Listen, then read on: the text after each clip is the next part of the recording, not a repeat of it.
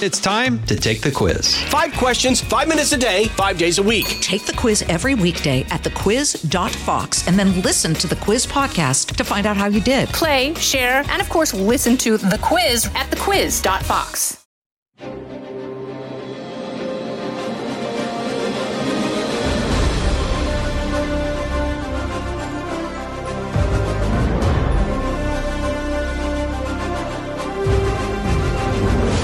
Fox News Podcast presents Bret Baier's All Star Panel. America's got to be in the lead if you want to deal with these threats. We're going to lead. The mourning is over, the Shiva is done. And if you're a conservative, you should be optimistic. You know, my main priority right now is making sure that it delivers for the American people. We have to make our country great again, and I will do that. I think the president gets criticized by people all the time for the stuff he says, by people who ignore what he does. Now, Fox's chief political anchor, Bret Baier. President Biden touted lower inflation numbers after the consumer price index, the CPI, showed a slight moderation at 7.1%.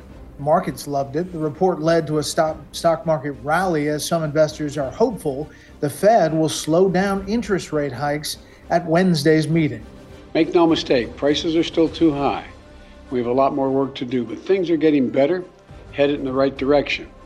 But what is clear is that my economic plan is working and we're just getting started. Meanwhile, Congress is hoping to avert a government shutdown set for Friday by passing a short term funding bill while both Democrats and Republicans agree a short term spending bill is needed to prevent a shutdown on Friday, December 16th, some obstacles remain as Congress enters a lame duck session. Some members are looking to push across legislation before Republicans take control of the House in January. For a conversation on this and more, we bring in our panel Fox News congressional correspondent Chad Pergram, Republican strategist, former campaign manager for Senator Scott Brown, Colin Reed, and NPR national political correspondent Mara Liasson. Chad, where are we on uh, funding and the fiscal cliff yet to, to, come? Well, it looks like they're going to do an interim spending bill uh, this week in the House and the Senate to tee up an omnibus, a broader bill that would fund the government through next September. Now, the uh, Senate Minority Leader Mitch McConnell just drew a line in the snow. Uh, he is for this omnibus if they can get it worked out, but he said this should be wrapped up by December 22nd. If it is not, he said we're all going to leave on December 23rd, and then he would be game to have a short term bill to get into the new year. Now, the difference here is Democrats want this omnibus bill because the funding is not flat, it raises funding for all departments. It's easier to fund the government for the rest of the fiscal year, September 30th of next year. But Republicans, some conservative Republicans say, wait a minute, didn't we just win control of the House of Representatives? We want to put our imprimatur on federal spending, so why not just pass an interim bill right away, keep the government open, and then come back and let the House of Representatives in Republican hands uh, pass something that reflects their priorities, conservative priorities next year? Here's the dirty little secret in Washington, though, Bret. Everybody knows that Kevin McCarthy or whoever winds up being the speaker come January will have a bear of a time passing any sort of bill, let alone an interim spending bill or any sort of government funding bill, if that is the hand, those are the cards that are played to them come January, right out of the blocks, because that Republican House is going to tilt to the right. It's not going to align with the 51 Democratic vote Senate and probably face a veto from President Biden. So this is a way to avoid a government shutdown at least through next September. And frankly, Kevin McCarthy, or again, whoever may be Speaker, even though they may say one thing publicly, uh, privately they would concede that they would rather things get taken care of like this right now. Yeah, the other thing, Mara, is a dirty little secret, is that you have a number of Republicans and Democrats, frankly, who are retiring and they've got a yep. lot of uh, stuff that's in this bill uh, yep. that that um, they'd like to see across the finish line, whether it's an airport in Missouri or something else somewhere else. That's right. There's so many dynamics at the end of one Congress, about to begin another, and don't forget you've got a bunch, a small bunch, but still four or five of them, of moderate Republicans in the House that won in blue districts, much to the Democrats' surprise and they're worried about keeping their seats next time. Colin, the thing is, is that we go, we come up to this thing all the time. It seems like Washington, when it comes to funding, is just is just broken. Yeah, Congress has a way of uh, getting right up to the edge and uh, procrastinates uh, like no other. And ultimately, no one's it's in no one's interest, political interest for let alone the actual real life consequences for there to be a, a government shutdown. Republicans always end up on the wrong side of that politically. Uh, so I, I, my my my guess is they'll get something done, and uh, ultimately all of this has implications for looking ahead. And uh, in many respects, and maybe it's because I'm not uh, working there anymore. But the the the lame duck session has seemed quieter than years past. Uh, I remember working in the Senate in 2010 in a similar setting when Republicans had just won back the House. The Senate was staying in Democratic hands, and there was a flurry of activity toward the end uh, while Democrats had all three branches of government. Right now, it seems like it's a little bit sleepy, and this deadline has kind of crept up on folks, maybe because there's so much uh, other noise in, in the news cycle. But uh, ultimately, uh, th- these folks want to get something done and be able to go home and, and not have a bunch of angry voters and people uh, over Christmas. Yeah. So, Chad, bottom line, you think that they punt um, at a continuing resolution, which a lot of the agencies are not that happy about. No, but it's just for a week. I mean, you know, a continuing resolution by definition just re-ups the funding at existing levels. An omnibus bill, that's oh, where you get all week. the new funding. Yeah, so so that that's pretty that's pretty minimal in the vast design of things. But to Colin's point, you know, why does Congress always wait uh, to do all this stuff at the end of the year? It is human nature. But I watched a football game last week, Bret, with Baker Mayfield, less than two minutes left, came back, scored with 10 seconds left. It was the, the biggest comeback, uh, the longest touchdown drive, 98 yards with that much time left on the clock in 45 years in the NFL. Much like the NFL, they play until the end of the game. So the game has not run out here on Capitol Hill. They will play right up to the 22nd or the 23rd. And mixing my football with football here, you know, what they've essentially done is they've added stoppage time. You know, the deadline was this week, so they're going to play for another week, you know, extra eight minutes for Argentina or Croatia or whoever here, and then finish up right before Christmas. But, Mar, one last thing on this funding deal. I mean, to Chad's earlier point, there's something about funding the government through a negotiated omnibus bill uh, and preventing a government shutdown fight that you know would come that frees up the new House majority to do other things. Um, but there will be people who say, why are you going to allow that funding at those levels that Democrats really want, especially domestic spending? So there's something in Washington called vote no, hope yes. Uh, there, there are a lot of uh, Republicans who would like to get this off the table so they could focus on other things, but it might be too hard for them to agree to a funding package that Democrats want. So you've got two competing priorities, and this is a chore that has to be done. This is a must-pass piece of legislation. Wait till we get to the to raising the debt limit, you know, in early 2023. That's going to be just as hard, if not harder. Right. And Mara, how much did the CPI number, the inflation going down? Obviously, the market liked it. The president was out touting it. Um, that's a success for the administration. Yep, absolutely. They're very happy about that. Of course, what inflation give us, inflation can take it away. Uh, we don't know if that's going to continue. The trend line is going to continue, but this is what the administration wanted. They want people to drive up to the pump and see those ginormous numbers going down. Yeah, and to that point, Colin, I mean, Ron Klain basically all he tweets is the cat the price of gas week to week. Yeah, and, and certainly it's good news that gas prices are down, but it's not as though everything is back to where it needs to be in terms of where the inflation's at. It's still four times higher than when President Biden took office. And I think this is the issue where Republicans are going to have to get serious about in the new Congress. Uh, they owe their new majority to th- their promises to tackle inflation. If you look at the exit polls, it was by far and away the number one issue for voters uh, who voted Republican. And I know the midterms were disappointing for many uh, but there's still an opportunity to govern. And that starts by getting serious on the issue most important to voters, which is inflation. All right, we're going to take a quick pause here. We'll be back after this. The world of business moves fast. Stay on top of it with the Fox Business Rundown every Monday and Friday. Listen to the Fox Business Rundown starting May 20th at foxbusinesspodcasts.com or wherever you download your favorite podcasts.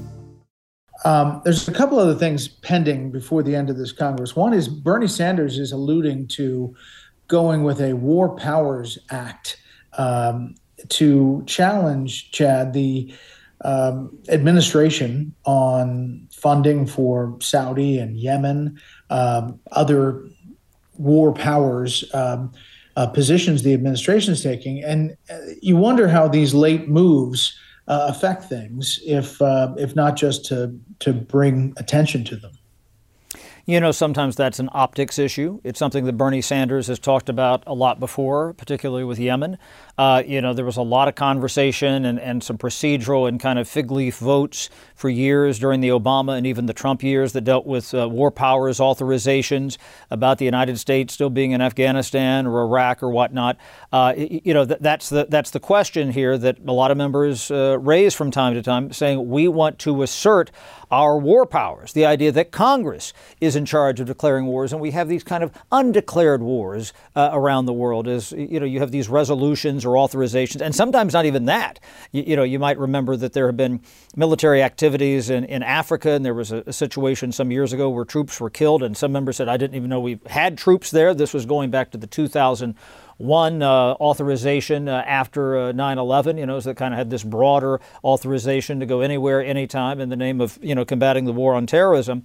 And and so this is an effort that liberals and sometimes very conservative members, constitutionalists, sometimes say the power of war is in the Constitution. It should be up to us. And so they try to assert that from time to time, and that's what Bernie Sanders is doing here. And last thing, Colin, as we look forward, 2023 leads us to 2024, and we're going to start to get, and we already have former President Trump announcing his run. Uh, you're likely into the spring going to get other Republicans that jump in. Is that is there a sense that the Republican Party is shifting away from the former president? Um, not necessarily landing on the Florida governor or anybody in particular, but shifting away. Do you sense that? Well, there were some polls out this morning that would certainly indicate that, and with the obvious caveat that it's it's it's very early. I do think that the former president is going to have another rise in momentum. He's he's really not doing much right now in terms of campaigning. He's not doing events. He's he's not taking advantage of any of the the built-in platforms he has. He's not back on Twitter. So he's just got a very limited presence. And at some point he'll have a resurgence. Uh, I don't think we've seen the last of him, but I also believe that there is a desire to examine the field, and whether that's the the, the Florida governor Ron DeSantis, whose whose name keeps popping up and his polling numbers do the same, or it's any of the other candidates who get in there. These campaigns matter. These candidates matter. If there's a lesson for Republicans coming out of 2022 that should be applied to 2024, it's you've got to have uh, the you've got the, the intangibles do matter. You've got to have a message. You've got to have something that people are buying. Uh, the American people don't like Joe Biden. Uh, I know his approval ratings have come up from where they are, but it's still way below 50. But it's incumbent on the Republicans to offer a better alternative. The Republican Party didn't do that across the board in 2022, and that's why they uh, we, we we suffered the losses we did, or had the the, the expect the expectations were not met. Uh, but we've got a chance to redo it again in 2024, as you mentioned. Yeah, Bret, can I add something to that real quick here sure, from something Mitch McConnell just said a few minutes ago? You know, he was talking about candidate quality. He said that repeatedly throughout the campaign uh, this summer and past fall. And just at the weekly Ohio Clock lunch here on Capitol Hill, where the Republicans and the Democrats all come out and talk to the press corps, he name checked all of the bad candidates not this cycle, but dating back to 2010 and 2012 that have jeopardized Republican uh, efforts to, to win control of the Senate. He mentioned Christine O'Donnell, Sharon Angle, Todd Akin, Richard Mourdock, and he says, unfortunately, we revisited that situation in 2022. He said, maybe in 2024, we will have another opportunity to learn that lesson that candidate quality matters. That's interesting. More from a White House perspective, you know, there were some Democrats heading into the midterm saying, you know, it's time for Joe Biden to announce he's not going to run again. Uh, after the success of the midterms, the biggest success for any uh, president in a long time uh, is sitting in the White House, there is almost more of a push uh, to get him to run again. And it seems well, that, like that's what they're signaling. Well, that's really interesting because there's no doubt that the kind of clamor among Democrats that Joe Biden should retire has been quieted since his surprising and pretty historic uh, success in the midterms. But there are still a lot of Democrats. If you see the polls, a majority of Democrats still say he should not run again. But the problem is there's no alternative. And after what just happened in the midterms, it's very unlikely somebody's going to come forward to challenge him. So the thing that worries Democrats is he's 80 years old, he's going to be 82. Uh, and that's a very nervous making situation for a party to be in. Yeah, yet you have former Speaker of the House Newt Gingrich saying, we, ha- we as Republicans, he said, have to watch out because Biden is putting wins on the board. And despite there's no doubt about that, he's putting wins on the board. Yeah. yeah, putting wins on the board doesn't necessarily mean that he's going to be able to beat any Republican. Um, and what we saw this cycle, which is what has all of us political analysts kind of scratching our heads and going to school again, is all of the things we thought we knew were wrong. In other words, the president's low approval rating did not mean that his party would do terrible in the midterms. Um, and people who didn't like Joe Biden, didn't like what he did, still turned around and voted for Democrats. So, you know, there's a lot of historical rules only work till they stop working. And we don't know which ones are going to work next time. But uh, there's no doubt that he's put wins on the board. If you just were a, were a historian saying, look at all the things he's passed, you'd give him a very good grade. That's really different than being, uh, you know, unbeatable in a reelection campaign. Well, it'll be something to watch, and it'll probably unfold in the next few months. Uh, happy holidays, Merry Christmas to all of you. Same uh, to you. Um, now, for a bit of history, December 13th, 2003, U.S. military forces conducted an operation that successfully captured former Iraqi President Saddam Hussein. Hussein had disappeared shortly after the invasion of Iraq. They went into hiding, was later found to be in a remote farm compound. Operation Red Dawn, codenamed after the 1980s movie, was carried out successfully after the interrogation of numerous sources close to Hussein and resulted in zero American casualties. November 5th, 2006, Hussein was convicted of crimes against humanity by the Supreme Iraqi Criminal Tribunal and was sentenced to death by hanging. That will do it for this week. You can hear more of this series at foxnewspodcast.com or wherever you download podcasts. Make sure to leave a rating and a review. We want to hear from you. Listen ad free with a Fox News Podcast Plus subscription on Apple Podcasts, and Amazon Prime members can listen to this show ad free on the Amazon Music app. For Colin, from Chad and Mara, I'm Bret Baier. We'll see you next time.